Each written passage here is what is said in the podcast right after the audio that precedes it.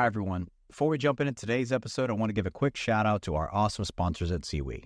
Our furry pals are carnivores, and Ziwi gets that. Their peak prey recipes are spot on with what they would choose in the wild.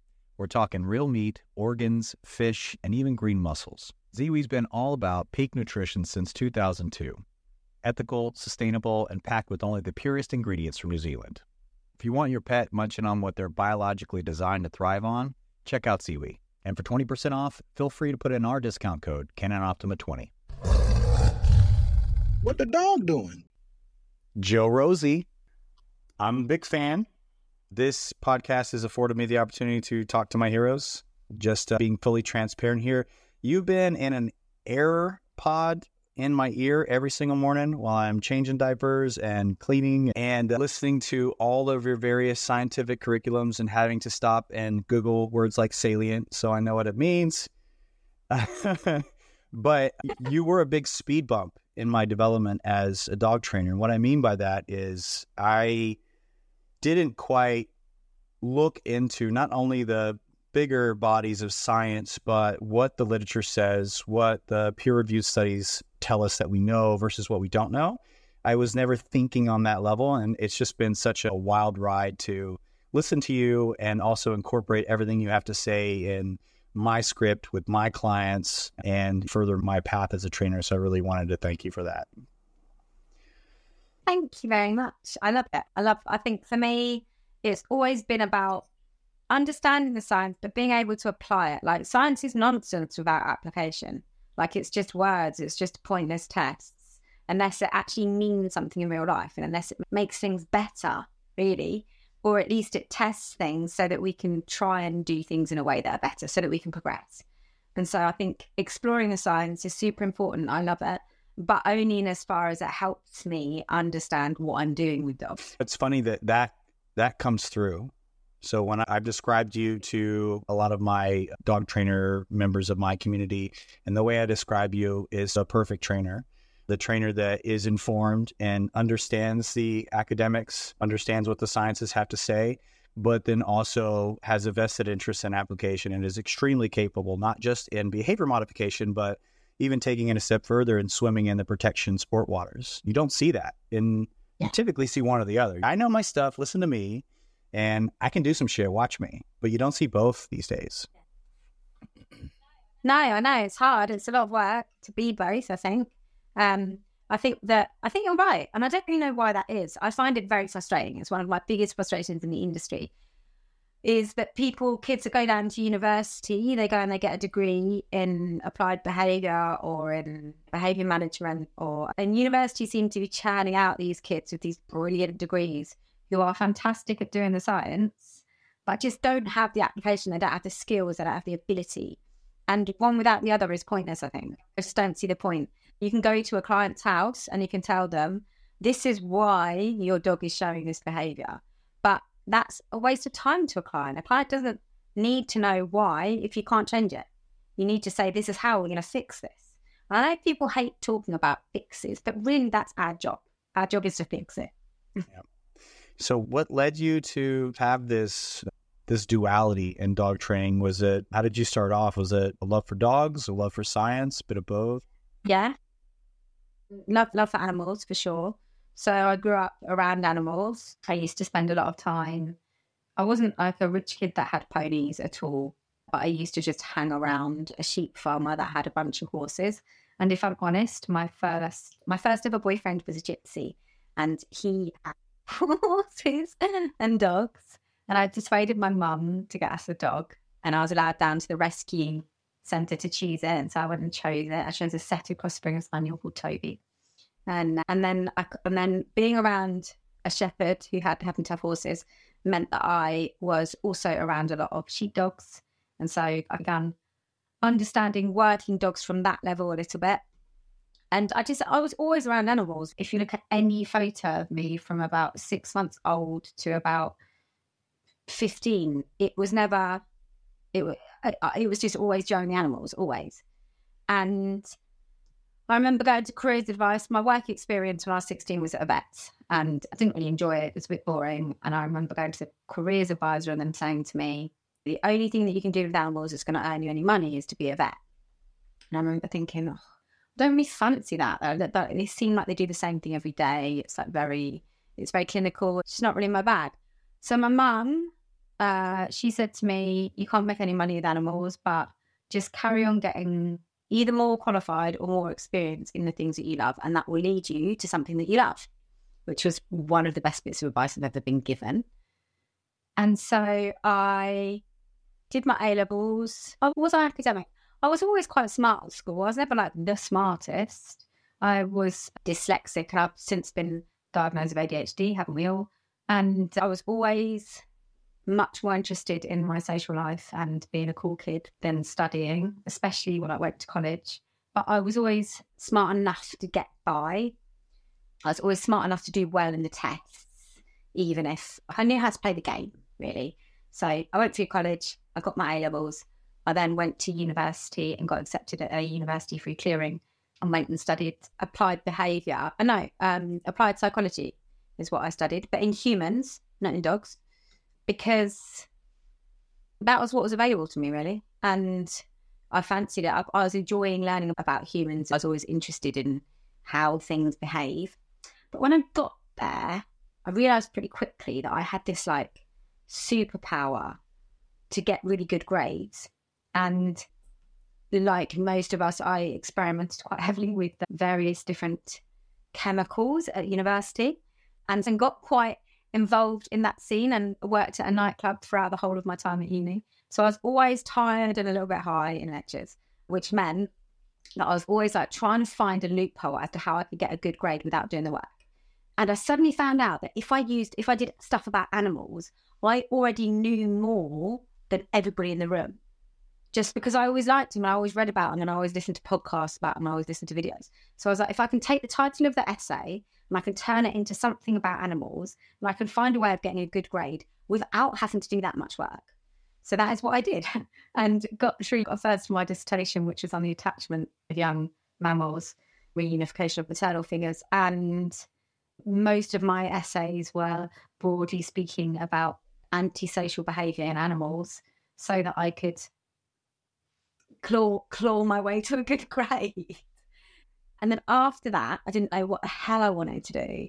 So I did a short course that gets you qualified as a journalist because I thought that might be quite fun. And then the job came up at an animal charity writing like all the leaflets, like all the educational leaflets and all that kind of stuff about the animals. And I was like, that is perfect. That sews together the things that I've been doing. It's lovely. I got the job. And within a week of working there, I adopted a pit bull. And he was just a nightmare dog from the word go like absolute nightmare. He had his ears chopped off with a pair of scissors in a public toilet. He was just like a game bred fighting dog from the London streets. And I was like, oh, I love this dog. He's amazing. And he just, he annihilated everyone and everything and wanted to kill everything and just destroy the world. So that's the dog behind me, actually. This is dog here, Archie. So I've got Archie, and at the same time, I started an education campaign called Respectabull, which is about respecting bullies as to who they are and all that kind of stuff. And that led me to go to the behavior clinics. I had a behavior clinic. And so I went down to the behavior clinic and my whole brain like exploded like a Christmas tree. And I was like, Mecca, this is where I belong. This is where I belong. This is where I should have been the whole time. Why didn't anyone tell me about this place? It's like something magic of Harry Potter. It was like everything I ever wanted. I can say this now because it doesn't really matter because I don't work there anymore. So I started making loads of fake meetings, loads of fake meetings to go up to the behavior. And they knew I was doing it. And I used to go there and I'd just sit on the table and I'd be like, hey, I'm back here again. They'd be like, are you meeting someone? I'd be like, yeah, I've got a meeting tomorrow, which is why I'm in this, like, why I'm in Oxford. And which is all, always a lie. They always knew it was a lie. And instead, I'd like listening on phone calls, I'd stooge for them. And it got to the point where it just got silly. I was allowed to do a post grad while I was working there. And so I started working on my postgrad in animal behaviour while I was working there, and then just spent all my time there, all my time, mainly trying to learn about the absolute classic reprobate dog that I had, who would like bite my arms and just kill other dogs and just do all the bad things. And then when I finished that, I thought to myself, like, I, I started getting really interested in pit bulls mainly and in breed specific legislation and in like those sorts of dogs. And so I managed to, I found a guy who ran like a behavior center, but that kind of specialized in that side of things. And he did like the most amount of legal assessments in the country. So I knew that he was well known for not having a problem employing younger women. So I used that to my advantage and managed to get a job there and started helping him on his assessment. Now, it turns out he was not very nice. He was not very nice to me or my dog. And he actually, one day I'm going to publish this letter that he wrote to me when I left saying, You will never be anything in the dog world. You might as well hang up your cap now. You will never be anything. In fact, you shouldn't even choose a job where you need to read and write. That's what he said to me. Thanks for that. But that was the day I left. But I worked there for a year before that, just assisting on loads of them until I had enough experience that I could apply to the CPS to do expert witness work myself, which I then did and got accepted. And so then started doing expert witness work. Then I started running behaviour clinic. And that just took off really quickly. And within two years, I had eight members of staff working for me. And then someone asked me to write a book. A vet actually asked me to write a manual based on this really particular protocol that I'd created to help dogs choose whether or not they wanted to be physically examined. I started shaping dogs to do physio movement so they didn't overstretch. And it was all based on that. And she said to me, Look, can you write this down for our vets? So I started writing it down for our vets. And I got a little way through it and I thought to myself, why am I doing this? I could probably publish this as quite, quite a good thing. So I went to my bookshelf and I chose my two favourite books that are on the bookshelf at the time, which I think was Culture Clash and something else literally just emailed the publishers from there and said, Look, I've got half a script. Would you publish it? Both of them wanted it. So I had them fighting off against each other, chose the one that gave me the most amount of money, published that book. And that kind of, after that, I began to get a bit more of a profile. People began to like want to hear what I had to say, wanted to see my training. I'd got two more dogs by then. And then I started being asked by various different companies to lecture either for their company or for their university. I did some lectures at different places just about dogs and like the way I saw it and also about this protocol that I'd created. Then I started lecturing for this particular institution. I did like a guest lecture for them. And I realized that all of the advice they were giving each other about behavior was terrible. Like not very good at all. Like that they were training these, these guys up to be fairly good dog trainers, but they didn't they weren't training them enough about behavior and then they were taking on behavior cases and they just didn't have the understanding. So they were trying to use the skills that they had and the broader understanding of things like the quadrant and just applying it to behavior without any really understanding about motivation and like reading the dogs and some of the things that can really go wrong for example on an extinction burst if you're working with resource guy i messaged the main boss and just said look it feels like you don't have, like, your organization has a really good understanding of training, but no understanding of behavior. If you want me to run some lectures, I will. And then he said, let's make a whole company. So we made a company. And so I started running lectures for them.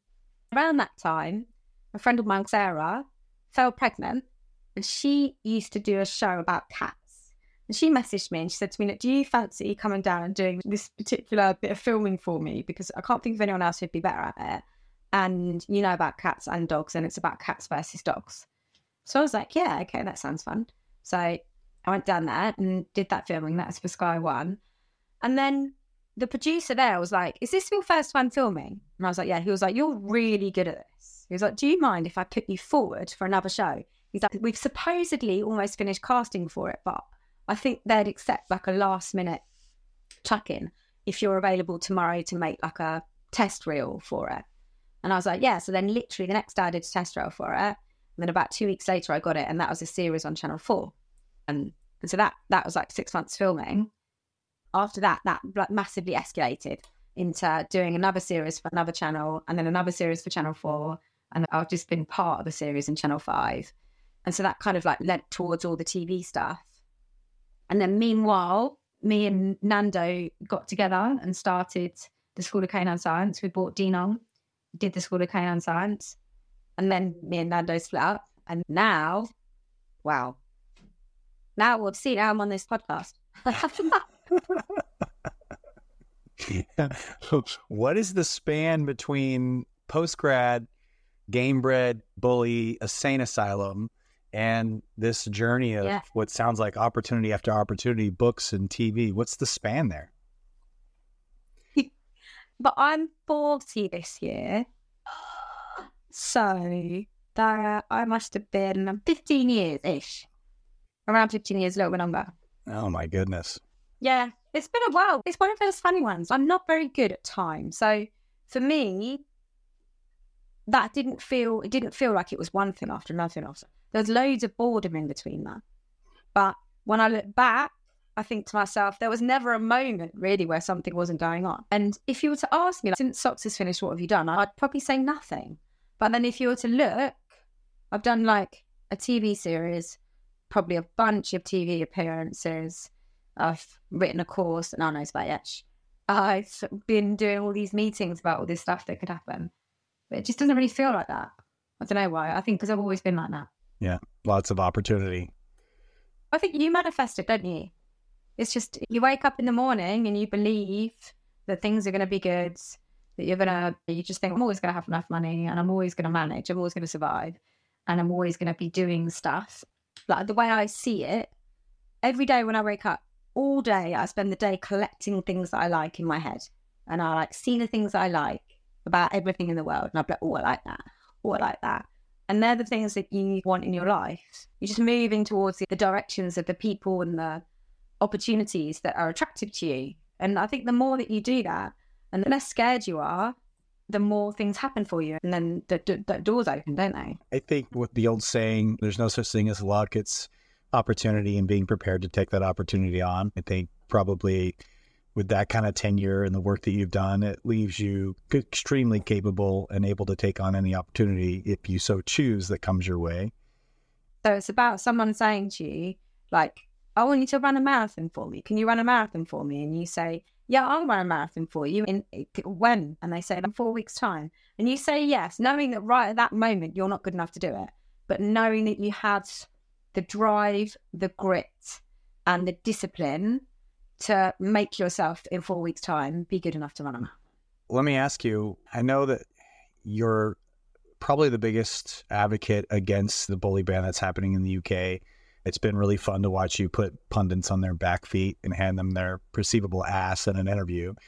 But starting with your love and seeing all these crazy game bred pit bulls in a behavior clinic and this wild ride of a career and helping them and to it culminate to a countrywide ban, what are your general thoughts and feelings about it with being heavily invested in this breed and having it come to a head to this degree?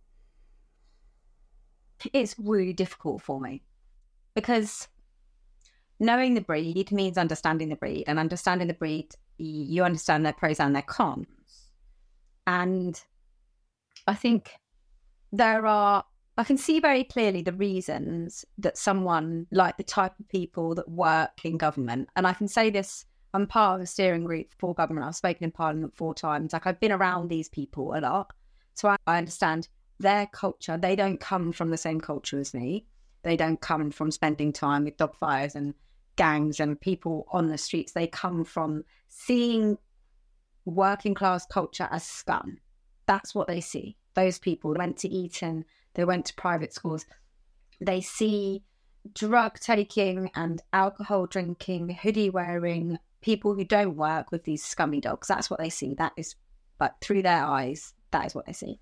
And they see that as indicative of general criminality and fighting and all these bad things. And so I think that in and of itself, that prejudice against working class doesn't cause them to make these decisions, but it certainly sets the scene up ready. So you have already the decision makers seeing the types of people that own these types of dogs in a very particular light, in a very particular negative light, in a light where in their perfect world, these people wouldn't exist. If they have to exist, then they would like them repressed and controlled as much as possible. And so that that sets the scene for the whole thing. Now, one of the big problems for me with the whole thing is that I think that the law enforcement and the law decision makers are looking at the wrong thing. Because to start with, same in America, same in every country, most countries, is they don't look at dog bites. They're not looking at dog bites. They're not looking at dog attacks. They're not looking at dogs that are out of control in a public place. They're looking at fatality, and they look and they hold this number of fatalities as it's very important figure. And part of the reason for that is that they often quote that the World Health Organization states that dog bites are are a big problem for the world, and that, that death by dog is a massive concern. But what they don't see is the reality that the only reason that the World Health Organization had any interest at all in dog bites is because of rabies. That is the sole reason the World Health Organization. Someone dies from rabies still every, what is it, 36 seconds, I think. Like dogs biting people and giving people rabies is a massive problem. Yeah. And that's why dog bites are a pro- problem not because of fatality. That's why dog fatality is a problem, not because of these dogs that are running around in the streets and end up biting and killing people. Now, if you look at the dogs that are out of control in a public place, the domestic dogs, not the feral dogs that have got rabies, but the domestic dogs that, for whatever reason, are in a situation where they decide they're going to bite someone and that person normally happens to be vulnerable or old or young enough that it kills them. If you look at the figures of that, actually, they're incredibly low. They're incredibly low, considering, bearing in mind that we've taken an apex predator and literally put it in a collar and on a lead and we walk it around the streets and have it in our house, right? The number of people that get killed by dogs is mind blowingly low. And it's certainly lower than people who fall off their roof doing, doing DIY. And it's certainly less than gun crimes or knife crimes or, or anything like this. So what we should so to start with all of the statistics that are being spoken about, all of the numbers, they are a bit of a moot point in my opinion. I think we're just much better off looking at dog attacks and dog bites because dog attacks and dog bites are a problem. One in three people will be bitten by a dog. That's not a good thing. It's not massively surprising, but it isn't a good thing. It is preventable. It is something we look at. When it comes to banning breeds or putting restrictions or controls on particular dogs for looking a certain way or being a certain way, I think that we have to look at aggression and we have to look at dog bites. I don't think really fatality should particularly be considered. I don't think that, that they're not a massive problem. And actually, when we look at the statistics, poverty increases, dog fatalities increase. That's always the same trend. You see it year on year off. Unfortunately, it will happen. We have a blueprint as to who the victim will be. They won't let us ever examine the dogs because they shoot the dogs on the scene, which means that we don't really have any idea as to what the motivation of the dog is, which is frustrating. But having seen a lot of those scenes and watched a lot of those, that sort of footage, um, a lot of the time I do think it's resource guarding. I see dog bites as a massive problem. If we look at dog bites by breed, obviously that massively changes things and means that we have to look a lot more at, at the northern breeds, at huskies, at German shepherds, at other dogs that bite, including little dogs. If we look at dog bites by hospitalization and by surgery, then again, we still have to look at Labradors, we still have to look at German Shepherds, we still have to look at a lot of other breeds, not just the bully breeds. However, in the same breath, there is no doubt in my mind that a nicely, and when I say nicely, a fit for purpose, game bred fighting dog like a pit bull is not a family pet a nicely bred, beautiful family American Stafford type pit bull can make a wonderful family pet. But the caveat of that is that it is still going to be prone to some level of dog aggression and that it is still going to be strong and muscular and boisterous. And again, if we look at other bully breeds, if we look at the American Bulldog, for example, these dogs are built to be defensive they're going to look for opportunities to be suspicious so that they can bark at shit because that's who they are. That's what they do. Does that make the best pet? Not really, not when you compare it to a Havachon or a cockapoo that is not built for these things. And it's always going to be a difficult one because of all of those sorts of things. Is there a genetic predisposition towards grabbing hold of things until they die? Literally not letting go until either asphyxiation happens or else and the animal falls on the floor and cranial damage happens and they die. Yes, that is what they were bred to do. The same way that any dog bred to do anything for a long time, there will be a genetic predisposition towards that behavior. When arousal increases, dogs tend to do what they were bred to do. And in the pit bull case, and in the in the bully breed case, that often means jumping up, grabbing hold, and not letting go. So they do pose a risk, and therefore I can understand that with all of that evidence, the government look at those dogs and they go, those people that we don't have those dogs that are predisposed towards those traits. This is a sign written to say, let's ban those dogs. However, and most importantly, has it been effective? No, it hasn't. But well, they banned the pit bull in 1991. There, there, shouldn't be any pitbulls. There are more pitbulls now than there were in 1991 when they banned them. They, there are more dog bites happening year on year since they banned them. There are more fatalities, if that's what they want to count, happening year on year since they banned the pit bull terrier. So, like we can see very clearly in other countries where pit bulls are not banned, the bite statistics are lower. it's so for me, it's a no-brainer just because it's not effective. I can understand the common sense. I can understand why they think the government think it's a good idea. It isn't a good idea. And it'll be exactly the same with the XL bully. It's not worse now because they've made it so completely, totally confusing for law enforcement and for people like me that it's just a circus and a shit show.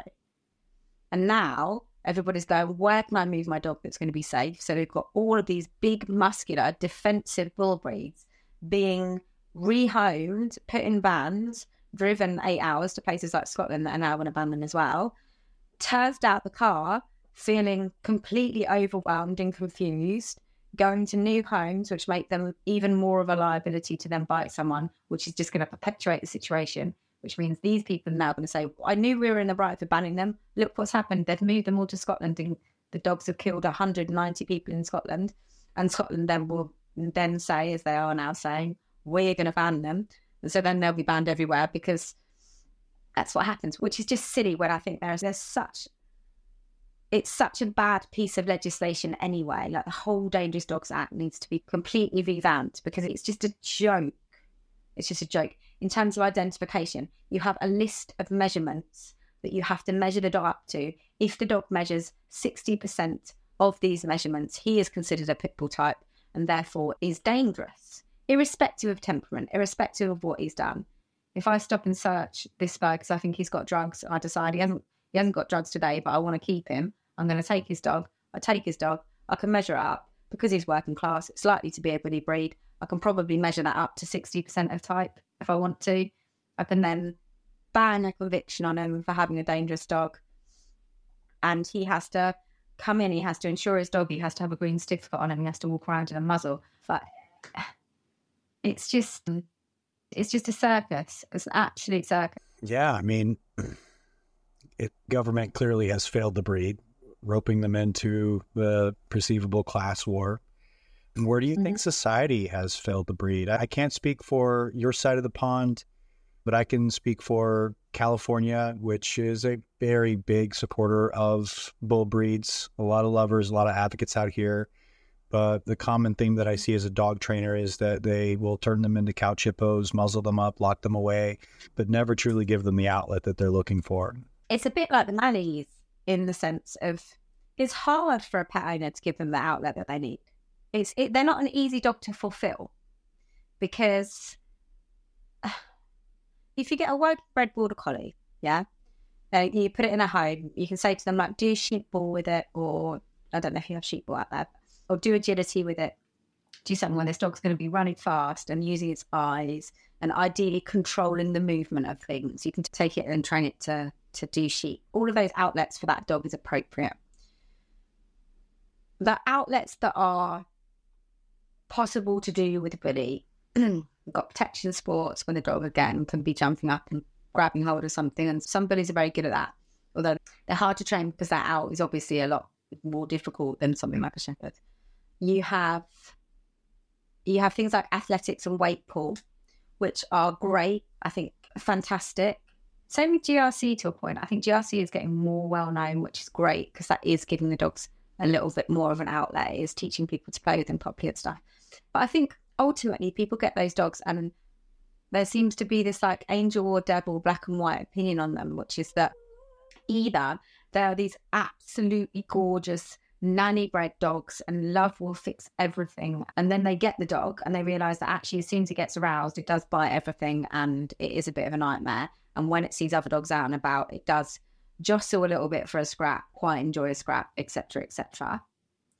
And then they go shit and they put the dog in a muzzle or crate it and it ends up staying at home because they can't really handle it out and about. It wasn't the dog that they thought it was going to be because they thought it was going to be this angel, like beautiful family bred Labrador type, just in a bully body. Or you end up with the people who think they're a devil dog and think that they're the worst thing in the world and that they're going to kill everything and bite everything and who wouldn't go anywhere near them. And the reality is somewhere in the middle. But that means that there are less owners appropriate for those dogs than there are dogs. People think they can walk into a shelter and get one of those dogs and it's going to be the perfect family pet because they're nanny dogs. And the reality of it is that they're as much work, some of them are as much work as a border collie or a Malinois because they're game bred. Finding the right outlet for a dog that was bred to fight other dogs is really difficult. They generally need a lot of wrestling and a lot of physical body type play which some people, normally men, but women as well, I love doing it, can become very good at, really enjoy it and be really appropriate with it. A lot of people don't want to do that with their dog. They can be super good at obedience and they can be super good at things like protection work and they can be super good, even like agility and stuff like that to get some of that physical outlet. But again, the types of people who tend to go for those types of dogs are not the time usually the types of people that want to do agility and run around with their dog like that. They generally they, they generally want a normal family pet, and they're actually not a great choice for a normal family pet, and not a lot of them are. And so I do think it's I think it's really hard. I think it's hard on the owners. I don't think I just think there are too many of them and not enough appropriate homes. And that's the sad reality of it. Is that there was this massive boom of breeding these bullies. And so now there's shit tons of them and people going to rescue and feel bad for them and so take on the dog that's been there the longest or the or the one that's had the roughest ride or just a bully because they know that there are lots of bullies in rescue is doing a nice thing. And it is doing a nice thing. It is saving a life. Would that dog probably be euthanized otherwise? Probably yes, because there are too many of them and there are not. So ultimately, the answer is we need to breed less of them. And the ones that we need to breed, we need to breed better. And we need to do that we need to legalize them and we need the kennel club to recognize them as a breed because if we were to legalize them and the kennel club was to recognize them as a breed then there'd be people like me that would happily be a breed advocate and start a breed club like you would with any other breed which is protective of the breed. If you have a breed club that care about the standards of the breed then that does ultimately protect a lot of the breeding channels. Then you can have registered breeders and then those breeders will be looking at the characteristics from the kennel club perspective which will be protective of the future of the breed. But that does cause some issues because, as we know, genetically speaking, if you breed for pointy ears, you are going to get certain behavior traits because that's what happens. That's how we have all these beautiful different breeds of dog that look so different. There's more variety in dogs than any other species in the world. And part of the reason for that is that we have a dog that's very good at hunting. Let's say we've got a dog that's very good at hunting, or we've got a dog that's very good at sniffing and the dog that's very good at like tracking and sniffing whatever genes are helping him with that behavior seem to correlate with floppy ears because they do. When we look at the dogs that are generally very good at some work and tracking and stuff, they tend to have floppy ears. And we have dogs that are bred for hunting, they tend to have long, skinny legs, taller, skinny body, and very short hair. And that's not that people like to make up these stories that well they have long legs because they run fast or they have long ears because they get it gets the scent under the nose. We don't know any of that to be true. There's no research on that whatsoever. All we know is that genetically speaking, if you breed for a behavior characteristic, you get a physical characteristics that go along with that that are just stuck to it. This causes major problems when it comes to breeding because what that means is that if we say we're going to breed, let's say we're going to breed dog aggression out of the bull terrier types, those dogs aren't going to look like bull terrier types anymore. That was the one component that all the bull terrier types have. Is that dog aggression? Is that tenacity? Is that need to poke and be a little bit game? So if we breed it out of them, they're probably going to start looking like, I don't know, pugs or Frenchies or Labradors. And so there's always this real difficulty of if we breed solely for temperament, we are going to change the look of the dog. If we breed solely for looks, we are going to stabilize a certain temperament problem with the dog. So it's not an easy question to answer. I think that the general answer would be to end up with a working line and a family line of bullies and breed the family line of bullies as your nice couch potato fat American Staffordly types, the ones that are a little bit more mastiffy that generally don't have many problems, and then continue to breed your athletic, slightly smaller, much leaner, elliptical eyes, elliptical chest, that profile of dog, but breed a lot less of them and breed them specifically for sport and breed them specifically for. They tend to do better at like IGP based sports really than the rings and that type of stuff. I think that's what I'd do. And what you're really talking about is regulating the breeding industry. I don't know what it's like on your side. If 10 people were to get a bull breed, eight of them got them from Craigslist, from a backyard breeder, because it's cheap, it's affordable, they can find it today, they can pick it up today. And so accessibility has sprouted the backyard breeding industry tremendously through Omni retail. A hundred percent. And I think I think in a perfect world that we need to have much, much harder restrictions and much higher punishments of people for breeding dogs. And like we need to come down much more heavily on on how they're advertised, where they're advertised. Both us and you guys in the States consider these animals as sentient beings. In fact, in the law in this country and in your country, there is talk of them being considered a member of the family, certainly in case law. And therefore, if we're going to consider these creatures sentient beings and a member of the family, then we need to come down a lot harder on the advertising of baby sentient beings that are members of our family on Gumtree, on Craigslist, on places like this. I think having a maximum amount that, do- that any dog is being allowed to sell for is a, would be a good start saying dogs are not allowed to be sold for more than X amount of money. Because I think that will put a hell of a lot of people off breeding, especially those designer breeds when they become fashionable. Um, and I think it will definitely put people off breeding for things like colour as well, because they'll find they can't get significantly more for a double merle bulldog than they could do a normal bulldog or a fluffy Frenchie then a normal Frenchie. So I think that would also help and having a maximum amount of litters anybody allowed to breed per year, uh, as well as a kind of almost like a one litter rule where if you have more than one litter, then then you have to start paying tax and VAT and all that kind of jazz. I think that'd also be another really good way to do it. But I think ultimately what's failed all of us is the microchipping system. Like it's just an absurd like it's an absurd fucking like fuck up really for everyone because if we think about the microchipping system, we have everything we need there to be able to regulate all of this. But it's just a shit show instead. Like, really, it should be illegal to sell a dog without a microchip. And it should be illegal to buy it But if it was illegal for you to sell a dog, you're not allowed to sell a puppy if it doesn't have a microchip.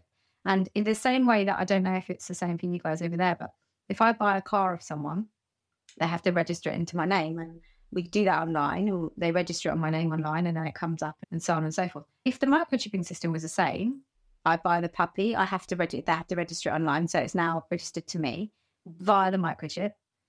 And if I sell that puppy, I have to make sure that I just go literally online, put the new owner's address and who they are and they sign and they take that on. Then what I don't understand is why you couldn't have all your behavior reports on the same system or the veterinary history on the same system or if a dog gets lost in the street, you should be able to scan that microchip, see everybody that has ever been owned by, as well as every problem and every professional dog person that dog has seen.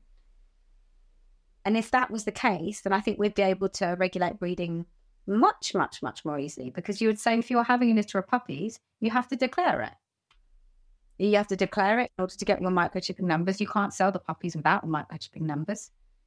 And then as soon as someone has declared, well, you've bred that dog four times, you're not allowed to do that. We saw a supply and demand major shift pandemic wise. You couldn't find a dog during the pandemic. Yeah. All the breeders started going into hyperdrive and breeding as much as they could, putting as many litters on the ground. And post pandemic, that sort of continued. And then when everybody went back to work and dumped half the dogs in the world back into the shelter to be euthanized, what we're seeing now with breeders is because there's not so much of a demand for their litters, they're just driving the litters to the parking lot of the shelter and dumping the litters of puppies in droves. Just literally every single Mm. day, puppies are being dumped so that the breeders can just forego their loss and just discard the pups. So it's, I absolutely agree with you on the microchipping piece. I think America doesn't think you guys require it, correct? Yeah, we do. It's, it's illegal to have a dog without here, but there's A, no enforcement of that really, and B, more importantly, there's no central database. So there's like 10 different companies that do them. So I pick up a dog and I scan it. I can't, it's not like I can scan it and then just go on my app and go, "Mm, beep, beep, beep, beep, beep.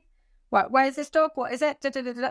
I have to take the dog to the vet to be scanned. The dog then gets scanned at the vet. They then have to ring up the logging system to even get the address. It's like, I'm surprised they're not faxing them. Do you know what I mean? What era are we in?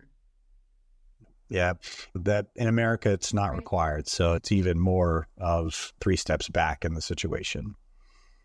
That's what surprises me about it. And there's good money to be made from that system. It's a great system, and it's like the DVLA. You know, it's a great system. It's like the car system. I, I just don't understand. Like we have the infrastructure to do it, and it, just solves so many problems. Like even knowing how many dogs there are, how many litters are being born, like where they're being born, like how many dog owners have more than one dog. All of these questions that are like the foundation based questions that we need to understand before we can understand the culture of pet ownership in this country, or your country, all of that are- are easily answered via this very simple step that, that would actually make life easier for owners, for rescues, for trainers, for vets, for everybody. Even when I look at the breed ban, yeah, think how much easier that'd be. You just go on the system, type in XL Bully. How many of them have we got? Where are they? These people will receive a letter. Yeah, it sounds like new agencies have to be created. It sounds it's expensive to store data. It sounds like you have to have an entity to come in to do that. And from what I'm told, with Mhm. the even with the vets and the different systems they use, it's a hodgepodge. Even the same is true for the medical industry. There's just so many separate companies that own slices of the pie, and nothing is consolidated. Systematically, doesn't it seem insane? Yep, it does. It's a problem that's going to perpetuate and perpetuate until eventually someone goes, hold on a minute, let's stop, let's scrap that, let's do something new. Yeah, I agree.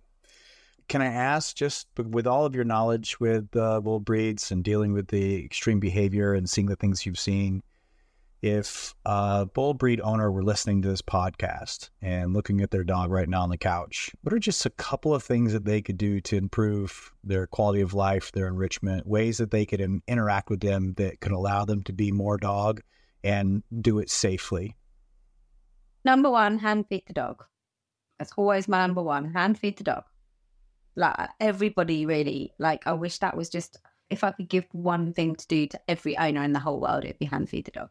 Take the dog's portion of food every day, put it in a bun bag or what do you guys call it? A sunny pack. Yeah. Um, take it out on your walk and feed it from your hand. It's not behavior contingent. Dog don't have to do anything. Just feed it from your hand on your walk every day.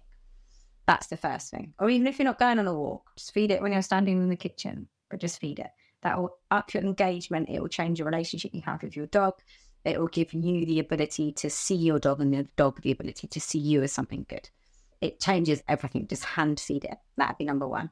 Then, more specifically to bullies, I would say teach the dog to play tug. Tug is one of the things that the dog is going to do anyway. It's going to do it naturally. It's going to do it if you give it an outlet. If you don't give it an outlet, it's going to find a way of participating in that behavior because it is the most intrinsically reinforcing behavior in the universe. So, to do that, I would say take a tug, play with the dog, very short moment burst of play, bring the tug into your crutch, hold it as still as you possibly can until the dog eventually, and it might take a stalemate of 20 minutes, eventually lets go, even if it's just momentarily, of that tug. The second they let go of it, lift it up in the air, ask the dog to sit. As soon as the dog sits, bring it back down play with them again. and play that game with them relentlessly as much as you possibly can. Tiny short bursts when the dog's managing it really well, and literally as soon as they're letting go, they're going straight into the sit. Then you can start increasing the time that you're actually playing the tug with your dog.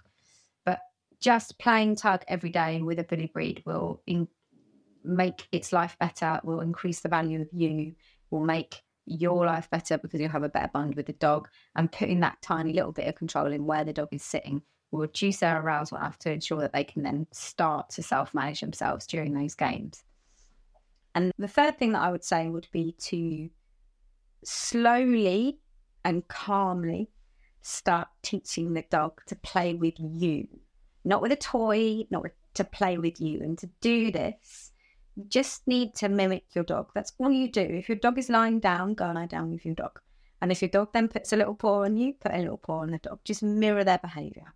And that's how it starts. And it will organically happen in a way where they'll start to body bash you a little bit and you can start to body bash them, but just mimic them, mirror them, pretend there's a mirror between you and your dog and copy him as if you're taking the piss out of him. And do it little bit by little bit for a few minutes, and you'll find that something happens with your relationship whereby he's suddenly getting something from you that has been missing his life. And I think that body combat play especially with big men when they start to shoulder barge the dog and they can put their hand over them and the dog puts their hand out, all that kind of stuff gives them at least a little taste of that feeling of combat, of that feeling of dogfighting, really, that they need in their life. And that can sometimes be enough for them to never need to express out outside of that situation. Words of wisdom will be that the same way that the Belgian Malinois needs you to be his co pilot and his best friend the pit bull and the most of the bully breeds need you to be his absolute favorite enemy. That's what he wants. He wants an opposition. He always wants it to be about you versus him. He will look up for situations to set them up so that it's you versus him. And the reason we call it game bred is because it's playful and it's fun. It's, he's not being mean. He just likes opposition. That's just what he's been bred to be. And so if you can be his absolute favorite enemy, his favorite plaything, where it's you versus him, it's hide and seek, chase and then run away, it's, he will love you forever. And then the, the, the last one, I guess, for puppies would be teach the dog to be neutral right from the get go around other dogs. When other people are in the park socializing their dogs with other dogs, do not socialize your dog with other dogs. Teach your dog you are interesting, the other dogs are nothing that I, would do that for every bull breed in the world if I could. Yeah, because they're not going to present as etiquette. What I've seen in socializing a lot of the bullies out here is that they come in too hot. It's perceived as poor etiquette. The dog goes to correct them, and then as soon as the dog corrects them, it's on. Soon as it's on, it's brilliant. It's the best thing that's ever happened, and then they're going to start poking to recreate that situation.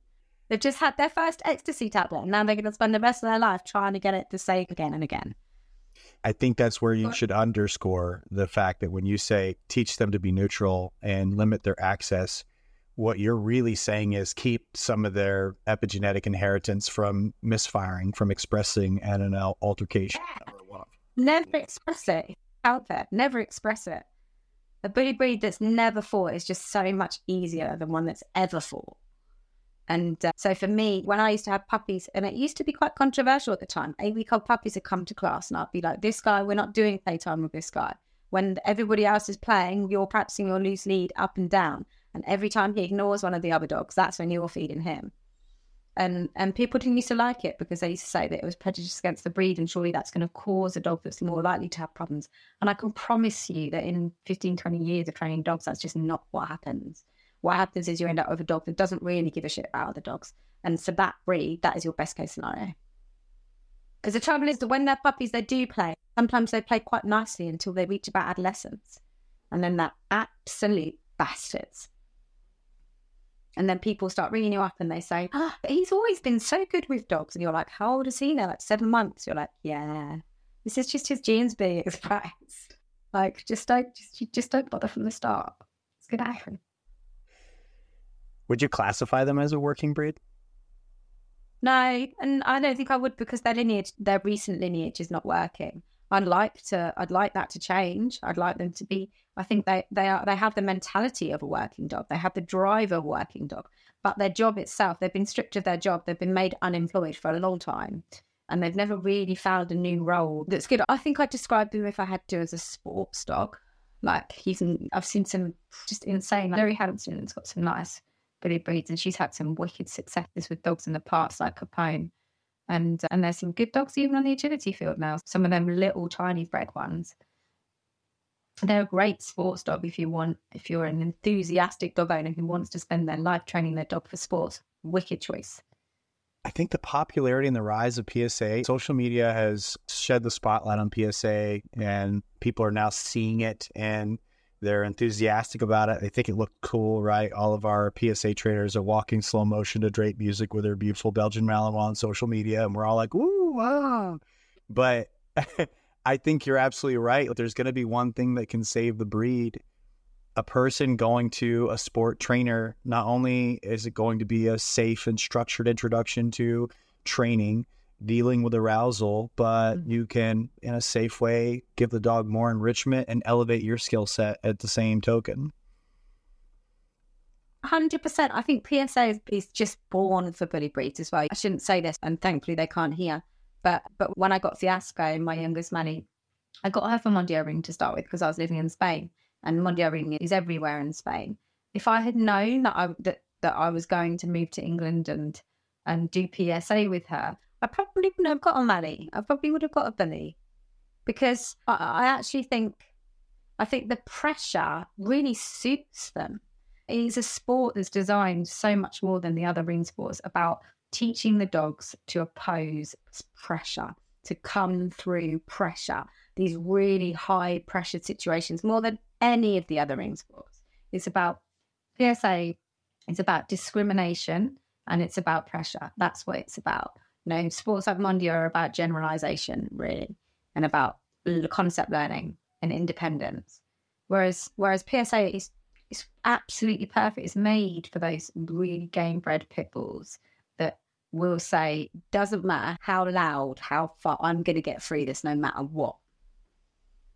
It's ideal for them. And I don't know over there, but over here we are getting so many people and some of the best dogs actually in PSA at the moment. Our, our bull herd, our like Dutch herder bull mixes and Mali, Mali bull mixes, which uh, in some ways are my worst nightmare and others are my absolute wet dream. I think what I tell my clients all the time in the wintertime with their bullies Go now. This is your time to work your animal and not worry about heat exhaustion. Fucking go. like, yeah. Like, England where it's cold all the time.